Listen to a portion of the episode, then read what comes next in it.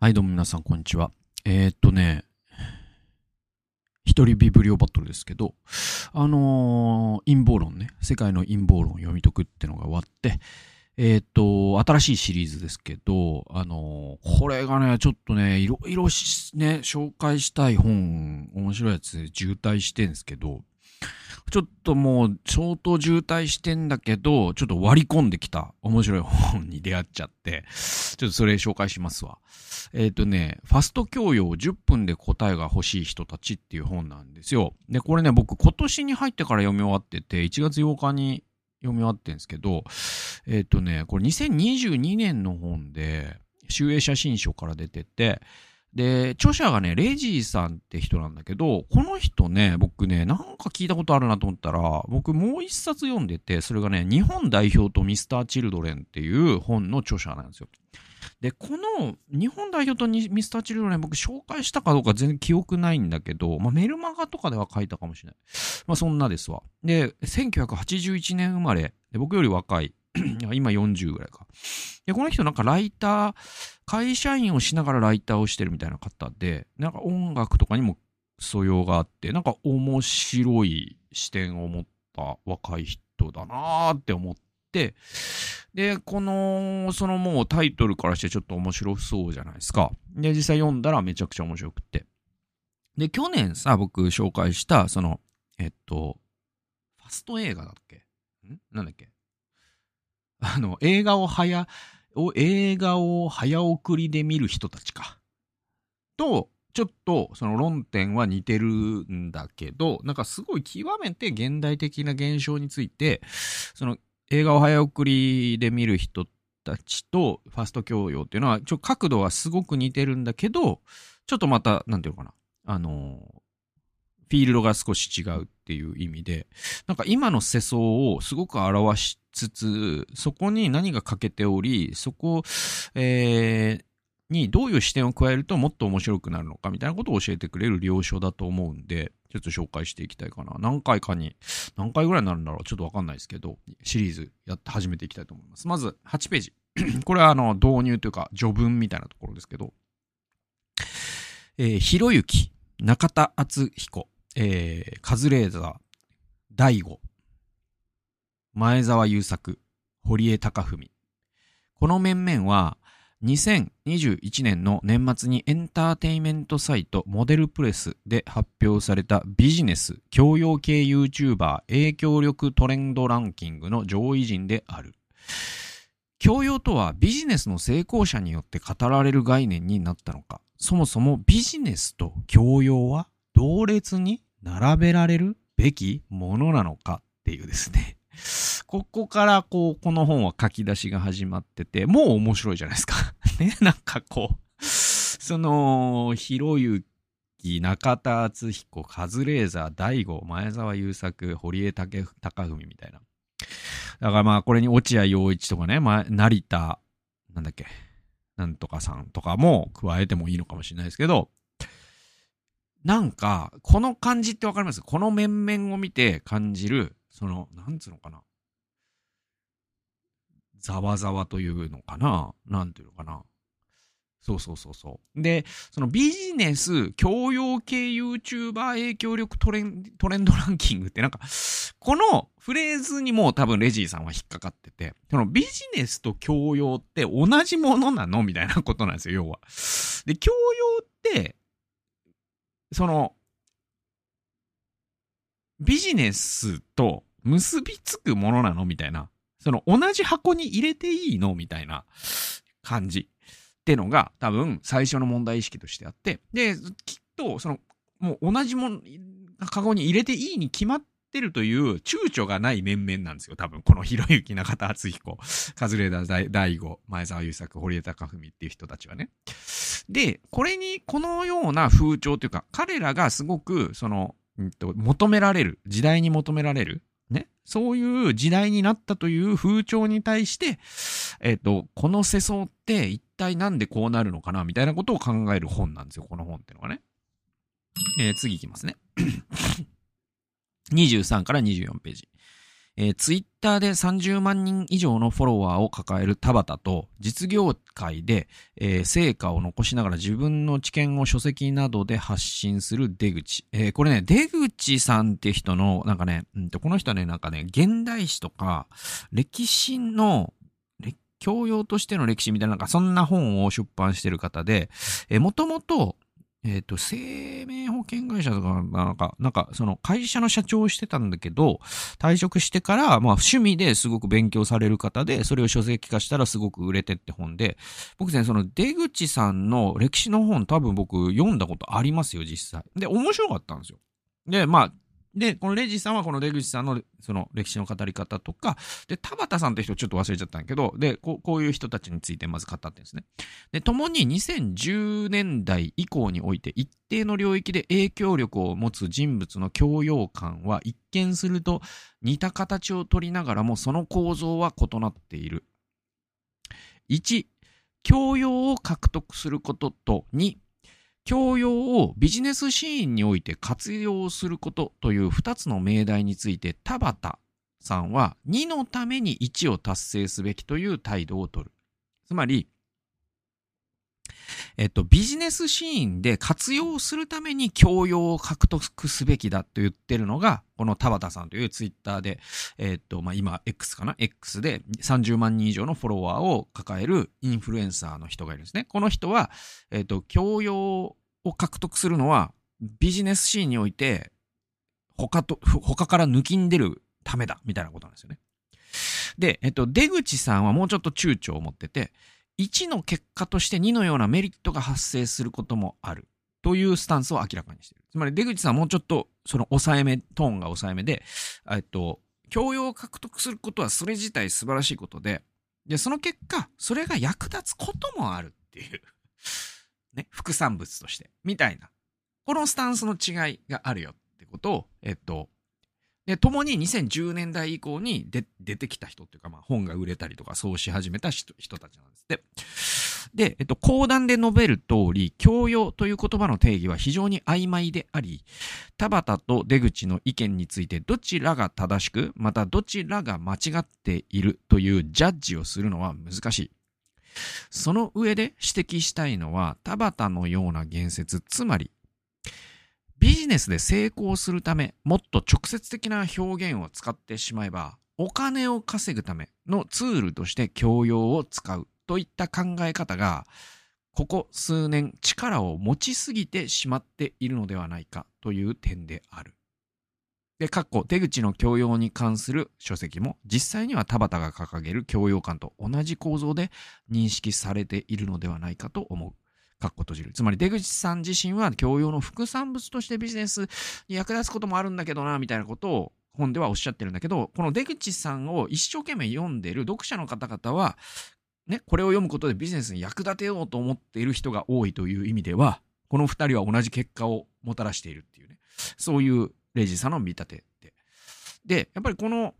えっと、最初のね、冒頭とも通じるんだけど、その、教養ってものが、なんつうのかな、そのビジネスシーンで、えっと、抜きんでるための、ね、商談を成立させたりとか、ね、他の会社の人たちに、うんと、商売相手に信頼をさしてもらったりとか、なんだろう、雑談が盛り上がったりとか、なんかこう、名刺交換するようなそういう異業種交流会とかで、なんかうんちくをね、あの、言うことでそもそもコーヒーの起源を知ってますかみたいな という教養みたいな本とかも実際あるから、でもそれ言うのって、なんていうのかな。すごいもう直接的に言っちゃえば、か、金、教養を金にしようとしてる感じってのが、この感じってのは、この10年ぐらいの風潮として、確かにあるよなと。で、その、結構それが極まった姿が、中田あっちゃんであり、ひろゆきであり、ね、大悟でありってことだよね。みたいなことなんですよね。はい。ここまで大丈夫ですか？えー、次いきますね。えー、27ページです。で、レジーさんによる、えっと、ファスト教養とは何かという定義をここで、えー、レジーさんはしてくれてる。だからこの本のタイトル、ファスト教養っていうのは、まあ、レジーさんのある種造語なんだけど、ファスト教養は私はこう定義するってことですね。えー、いきますね。楽しいから、気分転換できるからではなく、ビジネスに役立てられるから、つまり、お金儲けに役立つからかっこ閉じるという動機で、いろいろな文化に触れる。その際、自分自身がそれを好きかどうかは大事ではないし、だからこそ何かに深く没入するよりは大雑把に全体を知ればよい。そうやって手広い知識を持ってビジネスシーンをうまく渡り歩く人こそ、現代における教養あるビジネスパーソンである。着実に勢力を広げつつあるそんな考え方を著者はファスト教養という言葉で定義する。はい、定義厳密ですね。正確ですね。こういうことです。ファスト教養ってそういうことです。つまり、えっ、ー、と、えー、教養とは、なんていうのかな、その、深く、なんだろう、自分が好きだからやむにやまれず、内発的な、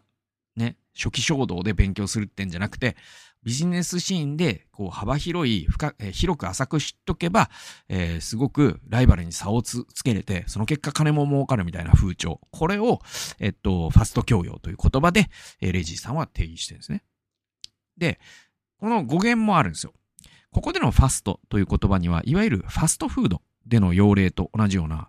栄養バランスを多少損ねるのと引き換えに摂取しやすい形になった、つまり大雑把に全体を把握するために表面的な説明になることも厭わないかっこ閉じる。そういったコンテンツとしての意味を込めているのに加えて、つまり情報のファストフードみたいになってるってことですよね。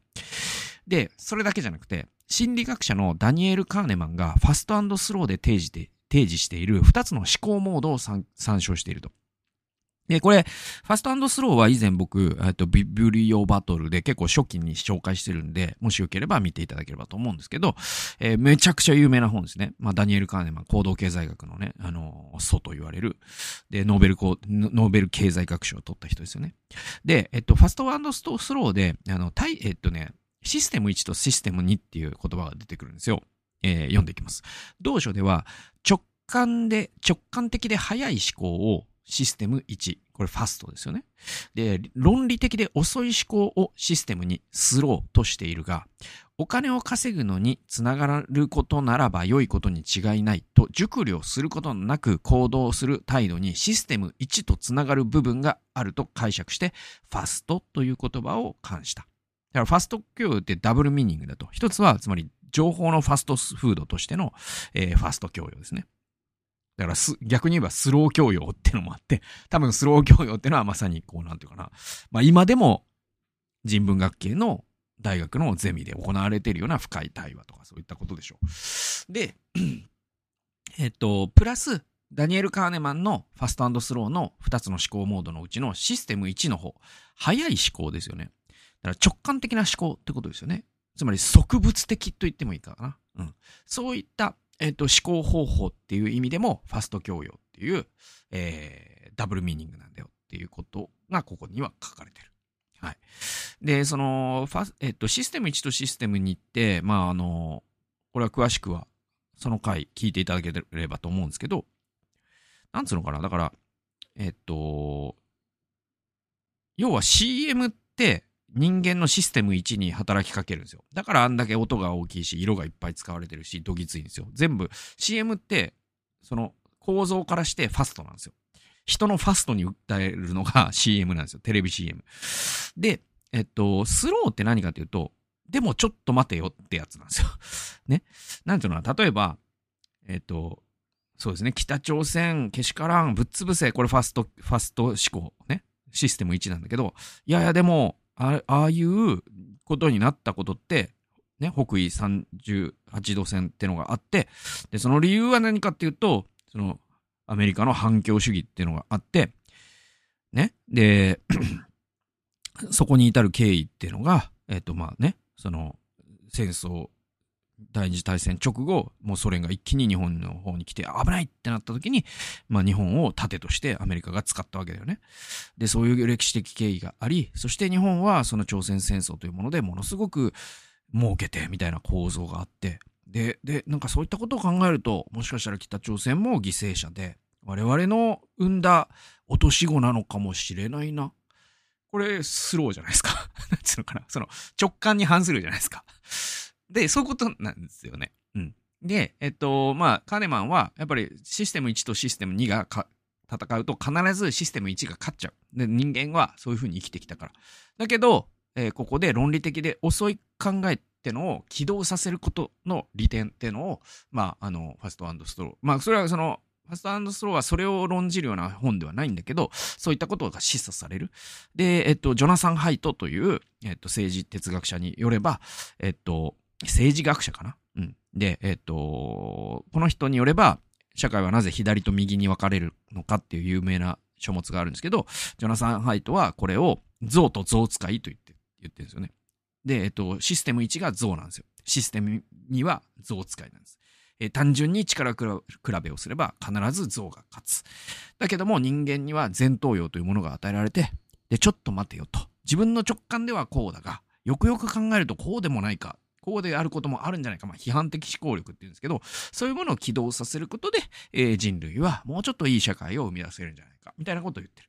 で、まあ、ファスト教養っていうのはまさに、この像に全乗りするみたいなことなんで、それどうなの？みたいなことになるわけですよね。次いきますね。はい。34ページです。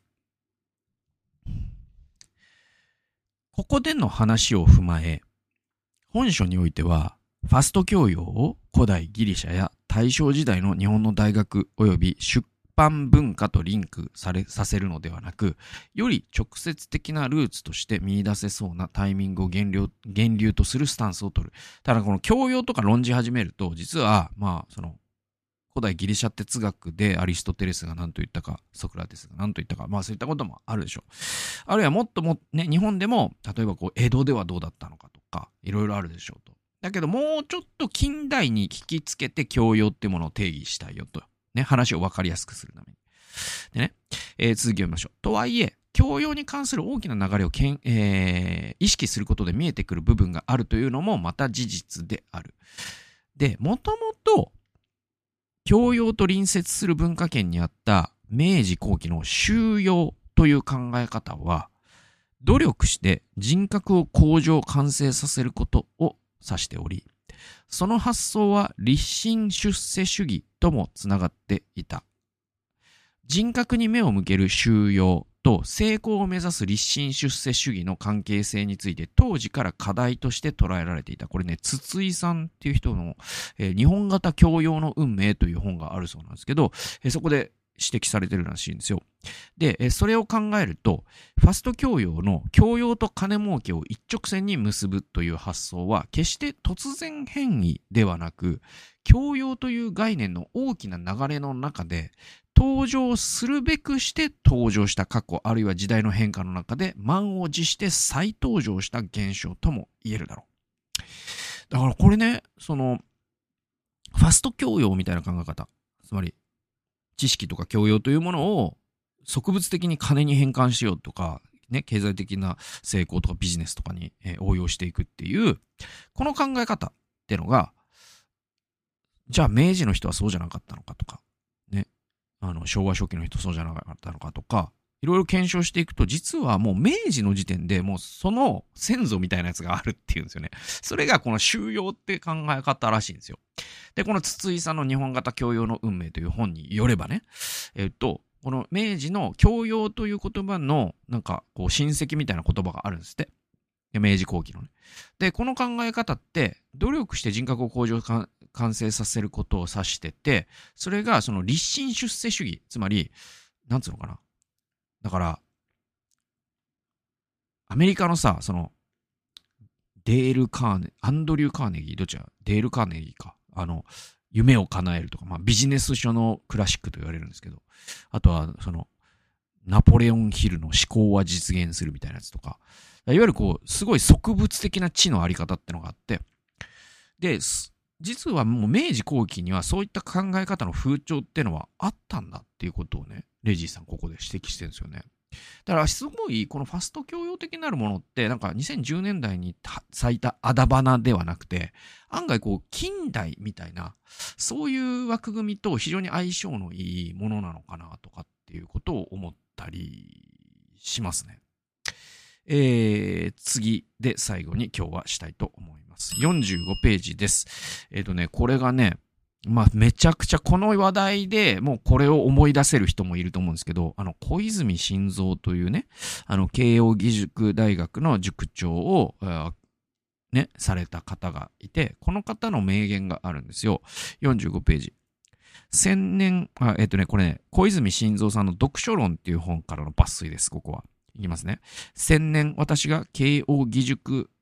長、慶応義塾長在任中、今日の同大学工学部が初めて藤原工業大学として創立せられ、私は一時、その学長を兼任したことがある。時の学部長は工学博士、谷村豊太郎氏であったが、見識ある同志は、よく世間の実業家方面から申し出される、すぐ役立つ人間を作ってもらいたいという注文に対し、すぐ役立つ人間はすぐ役に立たなくなる人間だと応酬して、同大学において基本的理論をしっかり教え教え込む方針を確立した。っていうですね、こういう読書論というところにあって。で、これ僕ね、実は見るの初めてじゃなくて、池上彰さんが割と著作の中でこの小泉晋三さんのすぐ役に立つものはすぐに役に立たなくなるっていう言葉を引用してて、僕それで読んだことがあったんですよね。だからこれの元ネタなんですよね。で、かつて慶応義塾の塾長を務めた小泉晋三は、えー、1950年に執筆した辞書でこんなエピソードを引きつつ続けて、すぐ役立つ人間はすぐ役立たなくなるとは資源である。同様の意味において、すぐ役立つ本はすぐ役立たなくなる本であると言えると述べている。はい。だからこれってさ、本当にこう、アンチファスト教養的なるものじゃないですか。ね。で、やっぱなんか、その、まあ一番最初の冒頭のさ、中田あっちゃんとか、えー、大悟とかですね、ひろゆきみたいな、あの地ってさ、なんつうのかな。50年後も使える地ってあの中に含まれてるのかなでも、いや、含まれてるかもしんないですよ。しないですけど、しないですけど、やっぱりかなり、その、YouTube でバズるだけあって、かなり、その、えっと、システム1に働きかける、その、サムネなり、切り方をしてって、ね、味付けの仕方をしてて、僕、丸々一本全部見たことないですけど、どれも。でも、やっぱこう、聞き、聞きかじるっていうか、チラチラやっぱり、なんかどんなもんなのかなとかって思ってみると、割とそういう、ね、なんつうのかな。やっぱこう、ファス、ファストなんですよ。で、で、お前もだろって言われたら、まあ本当に土下座して謝るしかないんですけど。でも、なんていうかな、僕は割とああいうものを見て、ああなっちゃダメだなという反面教師にもしてて、まあだからバズりようがないっていうのもあるんですけど、なのかむしろシステム2に働きかけることを僕は割と重視してきたつもりではあるからね。うんうんうん。まあそんなことで、だから、その、すぐ役立つ、だから小泉晋三さんが今生きてたら、その、10分で得られる教養はすぐ役立たなくなるよって多分言うだろうし、すぐ役立つ動画はすぐ役立たなくなる動画だよって言うだろうしってことなのよ。うんうん。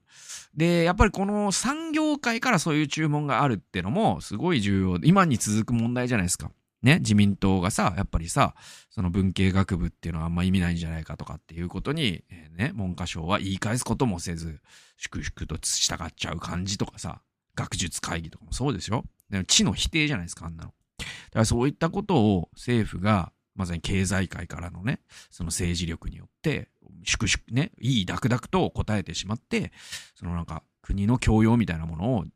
文科省がなんかその自殺を手伝ってる、自殺幇助をしちゃってるみたいな状況ってのは結構危機的で、だからなんかその、ひろゆき大悟みたいなことをと、これが案外地続きかもしんないよ。知ってのは植物的に役に立つんだっていう、この知の把握の仕方という、こう、メタ問題について語るのが、まあ、この本でございまして、まあ、かなり面白い本なんで、えー、シリーズ続けていきたいと思います。聞いてくださってありがとうございました。それではまた次回の動画、および音源でお会いしましょう。さよなら。